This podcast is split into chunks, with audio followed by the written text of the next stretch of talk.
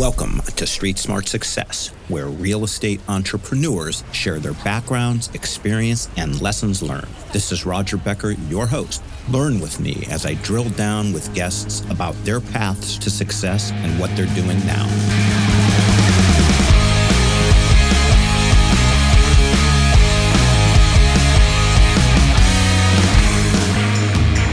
So today, we have with us a repeat guest to Street Smart Success. Uh, nice guy and very, very smart guy and very experienced guy, and uh, has some unique insights into the uh, economy that, um, you know, a, lo- a lot of people don't have. I don't have. And that's why I wanted him back on the show because uh, last year's conversation was enlightening. Uh, he is the founder and principal at Aspen Funds. He is Bob Fraser. Bob, welcome back to Street Smart Success. Yeah, great to be back. Yep, you got it. And you know, you asked before I hit the button, what are we going to talk about? And I, I, think that was a fair question. And so, I guess what I would open up this uh, this session with is this: What the heck is going on in the world right now? You know, brush stroke And I asked the question because you gave a great presentation at um, the Capital Raise conference in Louisville, and um, yeah, interest rates and um, asset classes, and you know, prognostication generally.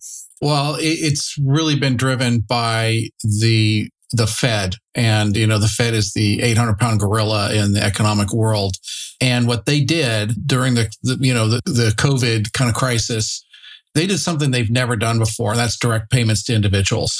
And uh, and I sh- I showed some pretty crazy charts at the at the event you you saw that showed cash, you know, five trillion in cash sitting on sitting on individuals, you know, bank accounts. Nothing like this has ever been seen. It literally is five to ten times higher than it's ever been. So this this idea of you know in the past stimulus was was um, uh, you know, it was kind of pushing a rope. It was really just they would lower interest rates. But as you know, I mean, you know, if if there's no deals out, you know, and I offer you a two percent interest rate, what do you care, right? You know, so it's it's pushing a rope, but really, and so, but the idea of doing direct payments to individuals, it's never been done until recently, and now we know what what it does. It's it's like it's like you know, it's like crack direct to the to the brain. I don't even know what crack does, but you know, let's assume that's, it's that's like good. crack. That's good. Brain. I'm glad we established glad we established that. So what? The, what you know? Look, man. I, I, I state it. You know, tell me what what has it done? Well, it's, I mean, it's created incredible. I mean, you know, I used an example in the, in the event you were at. It's like, okay, well, what, what would happen if literally they just, let's just take an extreme case, right? They wired $1 million to every man, woman, and child in America, right? Just free money. What would happen? Well, a lot of people would quit their job, right? You know, a lot of people would go out and buy stuff, and what would they buy? They'd buy anything, right? They they'd go buy crypto, they'd go hotels, they'd go buy buy cars, and you know whatever, and and and leave the workforce. And it's exactly what we've seen, right? Uh, where where we've seen just you know you know take scale it down quite a bit, obviously, because it wasn't that extreme but this this direct injection of cash, you know, to use Ben Bernanke's old picture, you know, helico- dropping money from helicopters, right? Made a joke about about that. Hey, we can we can absolutely, you know, solve solve deflation by dropping money from helicopter. Well, that's what he did. And what happens is people go out and spend and they they they quit their job, they go out and spend. And it's exactly what we what we've seen. We've seen a lot of people exiting the workforce and incredible demand for everything. Um, and so it's it's it's a very different world.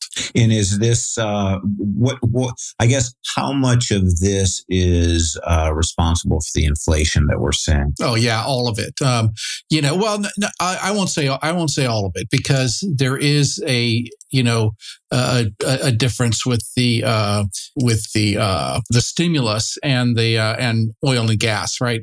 So there's a huge dimension of this is being caused by oil and gas, the oil and gas issues. And, and is this uh, the oil and gas issues uh, um, created by the war in, in Europe?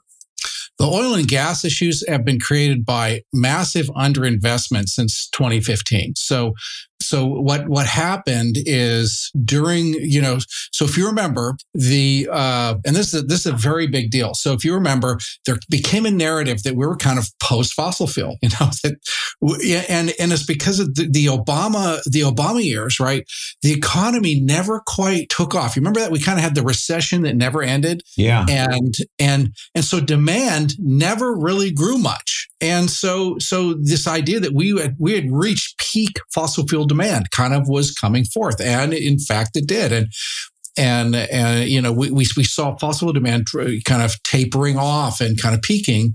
And so this idea that we're post fossil fuels and this, this, this got the elite, this captured the minds and, and thinking of pretty much all the who, the, the, the who's who and this idea that we should know that we don't need fossil fuels anymore. And uh, it's kind of ridiculous since we're 85% of energy usage today is fossil fuels. And that number only, only drops a few percentage points even over, over the last, the next 50 years. But what happened is investment in fossil fuels dropped 55% globally. Now that's, you know, that's not like dropping investment in real estate or something else because it takes capital just to keep fields from depleting. So you know, uh, it's it, there's there's no steady state in the energy business. So if you don't massively invest, you have to massively invest just to maintain production, right? Just to maintain equal production. In fact, investment dropped by 55% over the last seven years. And so this is just massive. I mean, we have we have not enough capital invested in the fossil fuel industry, and it and that's you know simultaneously has been undermined uh, undermined because of you know, really, you know, uh, po- politicians are, they don't want, uh, they're, they're, trying to create what they call the transition into green energy. And, and so they actually want high fuel, fuel prices. So they're, they're going around, you know, John Kerry has been going around and, and trying to get fossil fuels uh, unfunded. You know, it's, it's, it's all, it's like, you know, you know, these guys, these guys are playing with loaded guns and they really should be all fired, you know, these, uh, these politicians. Um, so it's just it's just really foolish. Uh, when you say investment had gone down fifty five percent, who who invests in energy and and you know gas and oil production? Like who pulled back and didn't invest? I mean, all the bigs, all the major producers. Um, you know, if you just look at money spent on oil and gas production, it dropped fifty five percent, which is which is enormous. And, and the problem is, it's not just a switch you you can flip flip, right? It takes years to develop oil fields and, and oil capacity. So, so we're seeing a pretty massive, massive just shortage. And, and you, you know, we're seeing, you know, that's why Goldman Sachs is predicting oil price in the, at 140 bucks. And, uh, you know soon. And uh, so so we've had a little bit of a reprieve because Europe has had a really mild winter. And so you know we have its great buying opportunity for energy. What, is, what will that translate to prices at the pump? I can't tell you that but well let's let's so that would be uh you know that would be um you know what I mean basically you know close to double what oh my god. Uh, yeah yeah. Yeah. Um and and you you realize you know so you know bunch of politicians want this, right? They want that because they want us to, they want it to be so painful, fossil fuels to be not competitive relative to green energy and green other green solutions. The problem is there just is not enough green solutions. It's not, you know, you know, I mean, oh, you, you erect a windmill, right? Well, you have to, you have to forge that in a blast furnace that's burning coal. You, you transport it in trucks on a road system that burn diesel. You erect it with cranes that burn diesel. I mean, the world is just, we're just not ready, right? We're just not, not ready for this green transition. It's just a much slower transition. And and, you know, according to one statistic, uh, I believe it was 5% of vehicles sold last year were electric vehicles, but used 65% of lithium production. You know, so we're just not ready, right? As much as we, we can wish it all, all day long, but we, we're just not, not ready. And of course, then you have the environmentalists are also restricting mining and those kind of things. You know, it's uh, not in my backyard and you know if we're actually going to are going to do a green revolution we need a we need about i think uh i think the number is 60 times more lithium you know wow so, you know well you're going to have to dig that out of the ground. Guess what? Using using diesel, you know, you're going to have to take it out. So so it's like no one's doing the math. You know, no one's doing the math, and uh, you know, politicians, God bless them, you know, they're, you know, math has never, never been the strong, strong suit, right? So there aren't that many mathematicians that go into politics. It's usually attorneys. usually there, attorneys. There, there, there should be. You know, I'm, I'm gonna, I'm gonna start a new movement. It's called the No Lawyers in Movement, and we, we, we get rid of all lawyers from politics. If you are a lawyer, you're actually barred from politics for life. That, that's my plan, and I, I think it would solve every problem in politics. You know what? 99% of the lawyers give the other 1% a bad reputation. you know, I, I, don't really have anything against lawyers. I just don't think they should be running our country. Okay. and, and I don't think they should be, be making economic decisions, you know? So, um, I, I, don't either. Um, so let me dovetail. What's the, I know that you guys have either sponsored, co sponsored, I, I've heard you talk about oil and gas, isn't it, as a good investment? Oh, yeah. And, and that's what I'm really curious about. And, and, and what role do you play in that and like what does that look like from a return tax efficiency? Is it, it does it does it yield cash etc yeah it's honestly it's incredible. Um, especially for guys you know you, you, know you and i cut our teeth in real estate investing right? You go to oil and gas and it's like the numbers are just way way higher. I mean you, you, you buy these things on pretty much current cash flow um, not even on on future drilling opportunities. But but you're you know you, are buying you know you know what a, a, cap rate is right in a multifamily we're buying in cap rates at you know five percent you know maybe six six percent. Well the, the cap rates of an oil and gas field are are high double digits you know twenties and thirties and that's without any you know with, that's with current production you know? And and and then it has incredible tax benefits too with the depletion where you uh, you get you get depletion and depreciation.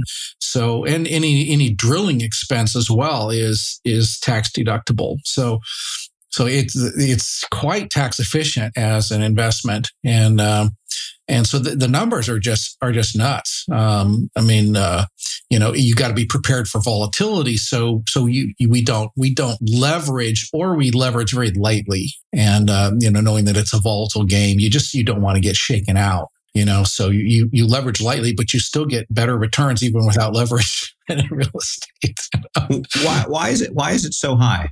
Why, is return, why, yeah, why are the returns so high? Well, it's out of favor. It's out of it's uh-huh. out of favor, right? You know, I I lived through through the dot com crash, okay, and you know why why was amazon.com you know one day x and the next day y? I mean it dropped 95% of its value. It's the same company.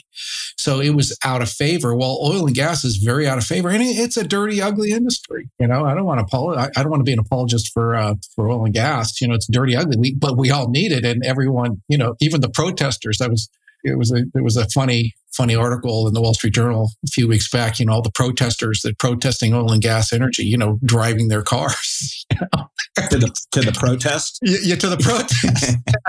and uh, you know, you know, and I, I, but I get where I get where they're at. They're saying, "Hey, let's let's diversify," but there's no answer right now. There, there's no real answer. Um, you know, people say, "Well, go green." You know, you know, you know, drive your drive your your electric vehicle. Well, that's great, but that electric vehicle took a massive amount of fossil fuel to build, right? And uh, you know, no one's no one's doing the math. Um, I mean, a lot of people are doing the math. The EIA is doing the math, and it's not it's not a pretty picture. You know, for for the world to get off fossil fuels, it's a it's a long and difficult road. And if we're serious about it, we should be making some massive investments in uh, in, in in a lot of things. You know, like I think I think we sixty times the lithium, uh, if I recall, and uh, and chromium, a whole bunch of whole bunch of things that just have to massively go up. And uh, and of course, those things aren't being permitted. You know, it's a huge conundrum because the next question is is where does the money come from right we're, we're, probably you know we probably already are in a recession we're certainly heading into a recession we're 30 trillion dollars in debt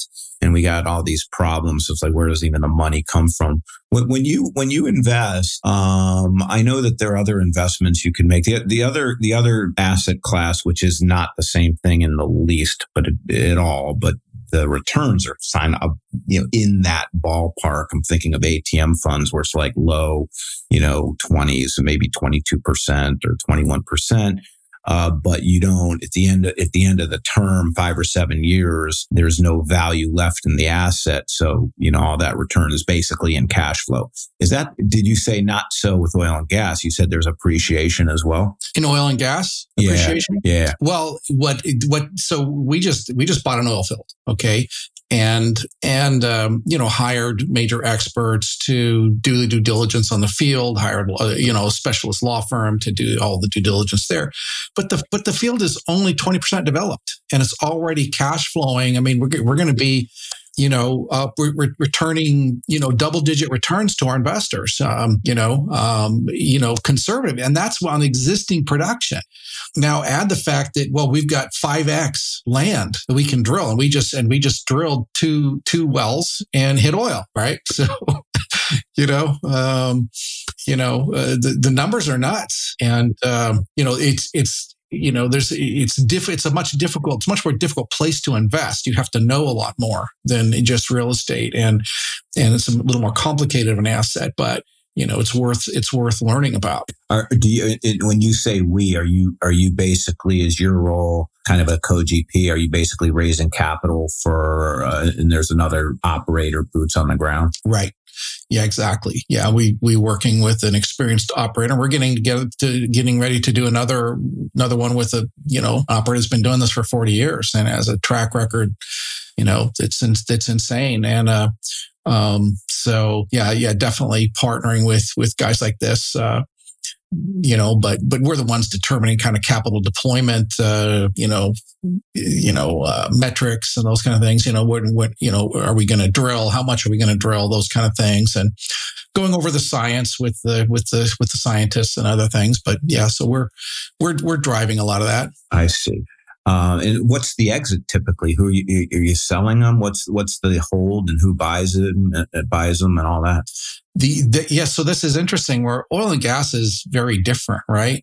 We didn't even model an exit. We just modeled cash flows because the cash flows are so dang strong, and and at that they are exitable. They are exitable. You know, you do have to model depletion. This is it's not like real estate, and that it yeah, is a asset. Okay, so it's a very different thing. Um, um, and there's just there's just a lot of ways to to skin the cat. So, you know, I, I got it. That that makes a, a ton of sense. And thanks for bearing with the uh, oil and gas 101 hey, questions. I'm I'm glad you're asking. It's a very interesting asset class, you know, and and it's it's very different than real estate. It sounds intriguing. You know, I I I wish that we were in a green world as well but right. yet I understand that it's not, it's probably not plausible in the immediate future. And uh, my greed would not get in the way of me investing in something like this, like uh, immediately, because I love uh, getting the returns. Tell me about Aspen Funds. Is is Asp did the Aspen Funds business start with first lien against single families? Because I know you have a fund that does that. Yes, it actually started with second liens. Second okay. liens. So second liens are this most amazing little little investment that ever ever was, and um, you know people are terrified of them, and which is great because they're that make that makes the discounts insane, and you know, so we we started in second liens, and uh, now we do a lot of first liens. We also do uh, do uh, um, you know re, you know performing first lien. So that's our largest fund, and it's an evergreen fund. Been operating ten years. is an is an income fund. Why did you Why didn't you stick with um, second liens? Oh, we love them. We just we can't buy defaulted second liens anymore. So so we would buy the defaulted liens for pennies on the dollar, and that's great. But there are no more defaulted second liens out there. You know, the stimulus fixed that. You know, I got it. Everybody's everybody's cash flowing. I mean, default rates are at an all time low, and uh, you know, yeah, people think we're going. That's why I've been. If you you saw my my RaiseFest presentation, you know, a lot of people are predicting, you know, this recession and all this. I'm I'm not. I mean, now they can. I I think they can produce it. It really it's in the it's in the hands of the Fed, but we we have not hit recession yet, and I, I, would be surprised if we saw it this year hitting a recession. I mean, because they pump so much flipping cash into the economy, it's just it's just massively overheating. And and I showed in the presentation, I think you saw at the event we were at. Uh, you know, uh, you know, uh, you know, like 10 different metrics that are still at all time highs or close, right? The economic health wise. So we're not close and it's just creating enormous demand in retail and, you know, re- retail sales at 30% above trend line, which was already an accelerating upward trend line. I mean, people are flush. Hmm. Interesting because I'm thinking to myself, but in a, in a very macro way, which is in this case a euphemism for unsophisticated way. Um, I'm thinking to myself, you know, if I'm the guy that got stimulus and it's, I don't know, how, what is it, 15? I guess it depends, but is, what's it like 1500 bucks a month or a couple grand a month? Isn't it like something a, a, a, around that amount of money? Yeah, but uh, you know, people got PPP loans, right? People got un, un, unemployment. Uh, you know, um, there was a lot of things floating around there. I mean, you know, it, it's a little bit of a mystery. If you you look at the cash figures, checking deposits are up. You know, since the stimulus are up by uh, five x checking account deposits of households. I mean, 5x. So from the, you know, I'm looking at the chart here is from, it was 1 trillion throughout history. I mean, it just been 1 trillion. All of a sudden hit 5 trillion. So, you know, it's PPP loans. It's who knows what. I mean, it's, and there's a little bit of a mystery and some argument amongst economists of what is, where, whose money is this? Right but there's a people are just sitting on a ton of cash um, and and and then with the exiting of the workforce right you, you saw this massive decline in the participation rate which is the number of people in the workforce right and the covid they, they lost their job well they, they, they never came back to work and you know blackstone i think it was came out with a really great chart overlaying that chart with the decline with with the participation rate and and with the decline in the uh, in the uh, sorry, the aging, the participation rate, do, the the retirement may age, and all of a sudden there there it lines up. So people are just you know the boomers, bless our hearts, are retiring, and um, and so the work there's just the workforce is shrinking right for the first time, and uh, so it's just not enough workers. So all of a sudden, workers are are having this uh, this incredible you know, boon of, you know, raises and everything else. And, and actually, you know, I'm, I'm a historian, a history buff, right? And uh, yeah, it's funny. I spend my time studying history and it's like actually, you know, the great, the great death, the great plague that wiped out, you know, 40% of the population was what caused the, the Renaissance. Okay. Because basically they created such a shortage of workers. All the peasants were like, no, I'm not working for you anymore. And there was no one to work, you know, work the, uh, the old, you know, the old as, as, as, peasantry, right? They, they went and they, they got better jobs and, uh, and created this whole middle class. Yeah. And started painting things. started paintings, you know, and it was, it was this whole, this whole thing that, that happened there. And it was, it was economically driven because of worker shortages. There was a massive shortage of workers. So, you know, I don't think we're going anywhere near there, but, but you're, you're seeing workers are going to be in short supply just because of demographics. And I actually showed at the event you were at, showed some pretty stunning demographic charts. I mean, the world's changing. The world, the world we're living in is, is radically changing. Now, demographic charts are like showing people pictures of glaciers, right? They, they're, they're not very exciting, but they shape the freaking economic planet, yeah. right? And they're slow moving, but they they are they they they dwarf governments. You know, everybody says the government's the eight hundred pound gorilla. Well, this is eight thousand pound gorilla.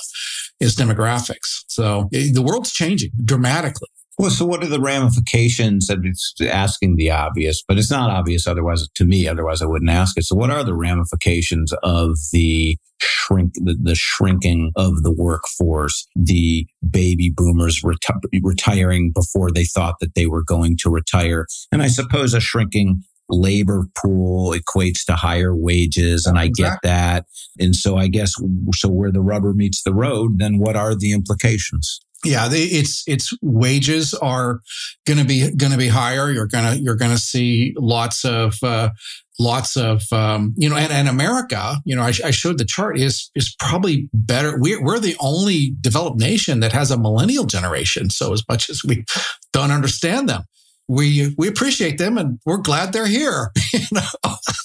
Uh, and the world doesn't have them. They're they're missing. There's just this missing generation. Uh, So, so you're going to see wages continue to be high and, and people are in demand. I mean, the, the, the real shocker is, a, is a country like China. And I showed in uh, 75 years, you know, China's population will be half of what wow. it is today.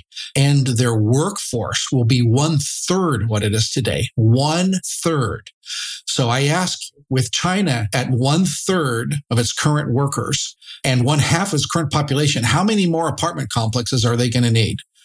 How many more roads do they need? Number two, how, how much are they going to be exporting? Okay, so you're looking at one retired person for every every worker. Um, uh, it's just it's just we the world is going to dramatically shift, and China the only the China's only future is is robotics. You know, like like America. So and, and today already, I mean, I, I showed a chart at the at the presentation you saw that showed Chinese wages, I believe, increasing by 15x in the last uh, few decades, 15 fold Chinese wages. And that's a, you know, they're not the, the cheap guy on the block now. It's actually competitive right now to manufacture in the United States. If you take at account, take account of robotics and automation, logistics and shipping, and you know tariffs and other things america is not for for many industries is actually competitive and that's why you're seeing this dramatic reshoring trend um, coming back to america and this this is a mega trend that is not that is just getting started roger just getting started so th- there is hope for america oh yeah oh yeah 100%, 100%. yeah yeah my, my goodness yeah you're already starting to see it well, in in the short term, and I'm going to define the short term as 12 months. Let's call it 12 months, 12 to 24 months. What's your, you know, what's your guess where, where we are interest rate wise? See, that's a human decision. So, you know, I, you know, and I originally thought, I mean, because these were democratically appointed, you know, and, and that I, I thought they were going to wuss out and they're going to, you know, kind of, you know, it's a more of a fig leaf than reality. Um, but, you know, in, in, uh, you know, they've, they've really held a hard line and they're holding to the 2% line, uh, Roger. They, they're, they're, they're holding for 2% inflation. Well, so I don't believe 2% inflation is not is attainable. Um, and, and for a couple of reasons. Um, first is energy. Okay. Energy is the mother of all commodities, meaning that it is not only the, the, the largest commodity itself, but it also is underlying every other commodity. Um, takes oil to produce, you know, you know, wheat and you know, uh, everything else. So, um, so I don't think we're going to be able to get to that. So the question is really, how much stomach does the Fed have to push us into recession? So I think they thought, I mean, you, so they, this last interest rate increase period, it's been one of the fastest, if not the fastest in history, right? Dramatic. And look, it hasn't caused recession yet. You know, um, you know, it hasn't caused recession. And you look at, you know, consumer spending is hitting records right, right now. You look at, uh, you know, unemployment is hitting records low, low unemployment. you are seeing just records everywhere. What's going on? Well, this is the stimulus. This stimulus has jacked everybody up. And, uh, you know, I, I, I, showed a, I showed a chart at the, at the event you and I were both at there that, that showed, you know, the, the four big stimulus uh, that have been taken place, you know, in the last uh, couple decades. And the most recent one, they should not have done. They should not have done the stimulus. It was purely political, you know, writing checks to people gets a vote, right? And that's the oldest trick in the book, right?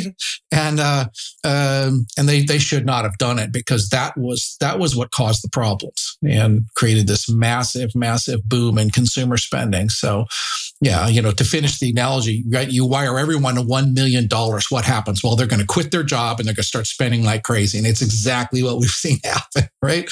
People quitting their jobs and spending like crazy you know what? You have a grasp on this stuff and you have a, a, a view on it. And I'm going to ask you a, uh, this is a, uh, a bit of a non sequitur, but I'm just dying. Now that I thought about it, I'm dying to get your perspective. So I read a book called Fake Money and, and it basically says the premise is that all the you know, all the growth in our country over the last four years in asset prices, both equities and real estate, et cetera, is basically just because of quanti- quantitative easing over the last four years, starting with the Reagan administration. And that it's sustainable as long as we don't have inflation. Now we're starting to have inflation or we have, and they believe that, you know, the stock market could come down another 30% from where we are and, and real estate prices could come down dramatically. What's your take on that? I think it's really hard to see real estate prices come down for any time, any long period of time because inflation, right? So, so it, you know, if rents, if inflation causes rents to double and you're a multifamily investor, what's going to happen to your multifamily project? Well, that's going to double, right? So uh, I, I think there's a lot of uh, you know I think Doom, Doomsday sells a lot of books and a lot of newsletters and but I think a lot of it's overstated and these are people that you know don't like what's going on. Hey, I don't like what's going on, but you know I'm I'm an engineer by training. I'm more I'm really a pragmatist. You know, it's like show me what you got and let's figure out what it's going to do and and how to build it. You know, uh, it isn't it isn't what I think we should have done, but it's where we're at. I got it general question. I know that you guys have done, and I, and I think you've you've either co-GP'd in my vernacular may not be appropriate, but I know you've you know you've you've uh, partnered with a local uh, neighborhood strip guy in KC, non-grocery anchored. So you clearly like that asset class. Oh, we love it. Yeah, you love it. I've invested in that as well, not in that Good one. I apologize. Uh, I, I'd done something earlier before that came out. But I guess is Aspen Funds at this point, like strategically, are you guys like looking for sponsors in different asset classes that you guys are bullish on? Or is it more just situational where you just meet people that you, you really like and trust and get comfortable with? You go, Hey, you know what? I like you. I believe in what you're doing. We'll go to our network and raise money. Yeah, no, it's not opportunistic purely. We we definitely want to be uh, first decide what we think is going to work. Then we we we we we find the strategies that are going to best going to going to you know uh, exploit those trends, and then we find the operator. So we want to be very much top down, uh, very much driven. You know, you know, having gone through the dot com crash and you know, uh, and and the, the the more recent crashes, you know, we've we're, we we kind of want to we want to get stuff where the mega trends are are behind us, right? The big the big big big trends, the glaciers are moving our direction. You know, I I saw you know I was in, I had a dot com in the dot com days, and didn't matter how crappy your com was, it went up. And it didn't matter how good your com was in 2001, it went down, right? And so I really want to know what time it is and what's working.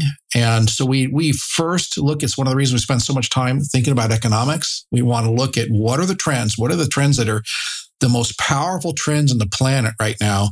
And we want to get that as a, as a tailwind. And then we pick the best operators and best strategies. Then we find the projects. And so it just adds this layer of protection, right? So even if even if we whiff on a project, we make, we make a mistake. I mean, the best of us have made mistakes, right? And or, or you underestimate something or overestimate something. But I want to have that tailwind so that it it really it makes up for any you know surprises.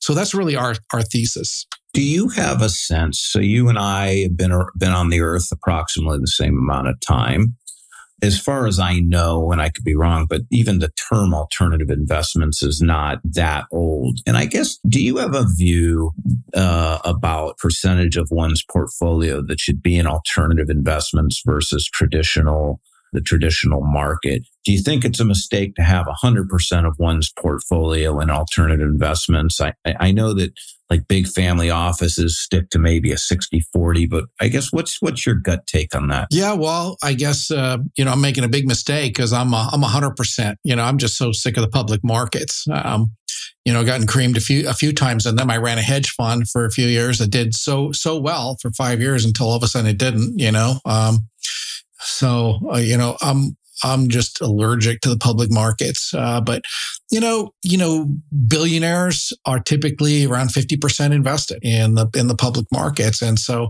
you know, I think, I think that's a good number, you know, get out of the public markets and, uh, 50% into something that's much more predictable. You know, it's really superior, higher returns, superior in, in every way except liquidity. Yeah. And again, I mean, liquidity, if you're, if, you know, if, depending on what you're worth, I, liquidity could just be overrated. If, if you, if you're worth $50 million, do you need to be liquid? I mean, beyond right. having a couple million bucks, and, you know, in a, in a, in a CD account. Right. Yeah. Well, and stats say that while people make a lot of choices based on liquidity, they never use the liquidity. So, so people overestimate their need for liquidity, right? And uh, it's a mistake. Yeah, I, I, get it. I get it, man. Well, people are sheep too, and it just it, it is what it is. What what would you say, Bob? Are we're coming up on I don't know, close to an hour. What would you say are key lessons you you have learned? And I, I know you've learned a lot of them. Well, we don't have enough time for that. we, we focus in a little bit, you know. I'll, and thank you for bringing up all the painful scars. I just appreciate that, Roger. Hey, you're welcome, of course you know, look, I, I, I don't want to disappoint you. You know, investing, investment philosophy. You know, well, you know, I mean, old as old as the book is, you know, invest, find out of favor assets, you know, which is why I like the retail, you know, the stuff I, am Roger, we're getting cap rates, you know, n- you know, 9% cap rates. in this retail stuff. And, uh, you know, I'm like, that is out of favor. The only way something can get to a 9% cap rate is just massively out of favor. You know, same with oil, oil and gas. I won't even tell you what our cap rates are. I mean, you know, you know, it's, uh, you know it's it's extremely high and that tells you how out of favor they the assets are so buying out of favor assets buying when everyone else is is is afraid right is the time you want to be buying it it's interesting you know capital raising you know people don't want retail right now and and they're in spite of the cap rates and it's like you know the people have these narratives playing in their head. You got to you got to change the narratives in your head with numbers and with facts and not emotions you know? I, I get it. Um, well you know non non neighborhood uh, you know you know neighborhood retail you know i'm paying attention to it because i invested in some of that myself and i so whenever i'm like out of town or whatever and i just whether it's in florida or la I mean, it's just one strip center after another. And to my way of seeing things, and maybe this is just confirmation bias, but I don't see a lot of vacancies. And there's not. Yeah. And, and I mean, whether it's a liquor store, uh, whether it's a barber shop, a hair salon, a massage parlor, a restaurant, uh, you know, if you want to go down the ladder a little bit, it's a tattoo parlor, uh, you know, a, a, a, a smoke shop you know, there's just a lot of things out there that just are if, not going to be believe replaced. This, stuff is really going to hit the fan, liquor stores are the place you want to be. right? you know, liquor stores did did great during, you know, all the big pullbacks. And, you know, I'm, I'm tongue in cheek, but but the truth is, you know, people are going to take care of their dogs they're going to get a haircut and you know on anyhow it's just it's all overblown I, I think industrial is another hugely missed sector so there is a you know there's been a huge industrial uh, you know uh, resurgence in america and largely distribution has been you know but the uh, the internet boom the internet commerce boom which is which is peaking. It's kind of it's kind of uh, plateauing, but this onshoring trend is massive, and it's a multi-decade trend. Roger, we're going to see lots and lots of companies coming back. We're already seeing it. We're seeing vacancy rates below two percent in some places in industrial real estate, and so we're we're buying and building as much industrial as we is we flipping can right now. We're we are just in you know the prices. There's nothing available for sale, so we're building. Oh, you and, are? Uh, yeah. yeah, yeah, and we we're hugely bullish on that. We just couldn't be more more bullish. I I want to buy more and more industrial, and uh, and um, you know those are those are those are very important. I think you know, uh, and oil and gas very very bullish in oil and gas as you know so yeah well listen uh you have been wonderful as as you were last time. I will be knocking on your door a, a year from now to to do this again. Uh if somebody were to be so inclined to learn a little bit more about about you bob bob fraser and aspen funds or how would they do that? Well come on over to aspenfunds.us aspenfunds.us uh you're a gentleman. I appreciate the time and look forward to doing it again, and I hope you have a, a rest of uh, a great year. Pleasure, and uh, hope hope you and all your listeners have a fantastically prosperous year. Thank you very much. Okie doke.